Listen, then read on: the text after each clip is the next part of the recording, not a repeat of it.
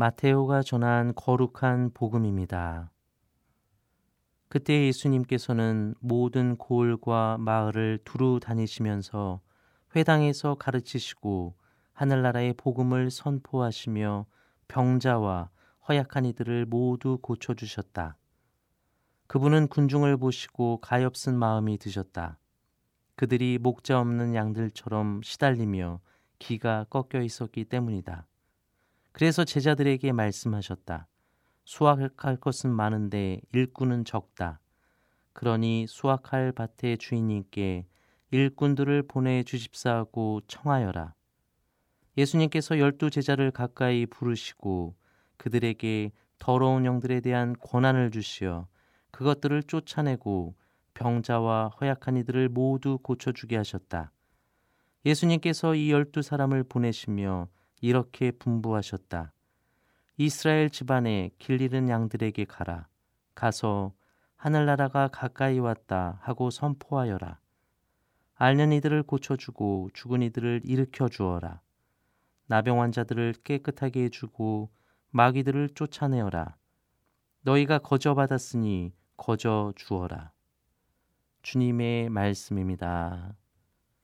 참미예수님, 사목구 교육지원팀의 이정민 비호입니다. 제가 예전에 좀 오래됐네요. 벌써 2000년 정도에 인도에 간 적이 있습니다. 잘 아실 텐데 우리 마도 데레사 하우스가 있는 곳 켈거타에서 한 세 달여 봉사를 한 적이 있습니다. 놀라웠던 것은 그때 세계에서 많은 봉사자들이 몰려왔어요. 그래서 더 아픈 사람들을 도와주고자 이렇게 모인 많은 봉사자들을 보면서 정말 하느님을 찬미했던 기억이 납니다. 그 중 한 명, 뭐 그때 이제 친구가 돼서 잘 지냈었는데 독일에서 온 봉사자였어요. 독일에서 유능한 의사였고 뭐 대학에서도 뭐 교수였던 뭐 그때 친구였습니다. 그런데 인도로 완전히 와서 정착했어요. 장비도 허술하고 여건도 너무나 열악한 그 기관에서 오랫동안 일하던 친구였어요. 그런데 어느 날 제가 물었습니다. 아니, 유능한 의사가 독일에서 좋은 대우를 마다하고 이렇게 여러 가지로 여건도 좋지 않고 험한 곳에 와서 고생하고 있느냐 이렇게 물었죠. 근데 그 친구는 환한 미소를 지어 보이며 대답했습니다. 내가 가지고 있는 이 좋은 기술을 돈 버는 데만 쓰는 건 아깝잖아. 하느님께도 너무나 죄송하고. 이 친구는 자기가 어렵게 공부해서 얻은 것들이 단지 자기 노력만으로 된 것이 아니라고 했어요. 하느님께서 도와주셨고 가족과 친구들 또 많은 이들의 도움으로 의사가 되었다고 했어요. 그러니 받은 것을 나누는 것은 너무나 당연하다.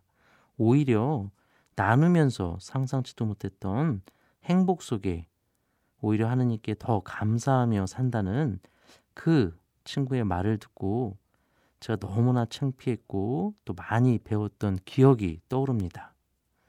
우리가 사랑을 하라, 용서하라 이런 말을 많이 하죠. 너무나 어렵게 느껴지고 또 나누기에 아깝게 느껴지는 것도 사실입니다. 뭐 저도 그렇고 여러분들도 그러실 거예요. 그때 오늘 예수님의 말씀 그리고 그 친구의 나눔을 꼭 기억했으면 좋겠어요. 마음속에 잘 간직하셨으면 좋겠어요. 너희가 거저 받았으니 거저 주어라.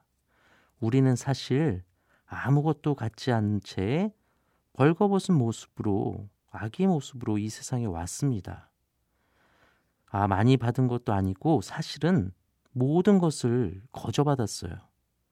그런데 우린 착각 속에 살아요. 내가 잘나서 다 만든 것처럼 생각하고 지냅니다. 하느님께 돌아갈 때도 우리는 같은 모습으로 가야 돼요. 그 많아 보이는 것들 다 내어놓고 벌거벗은 몸으로 주님께 가야 합니다.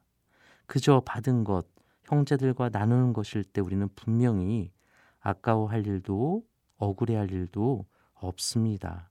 오히려 주님의 은총에 감사하며 행복하게 살아갈 수 있을 거예요.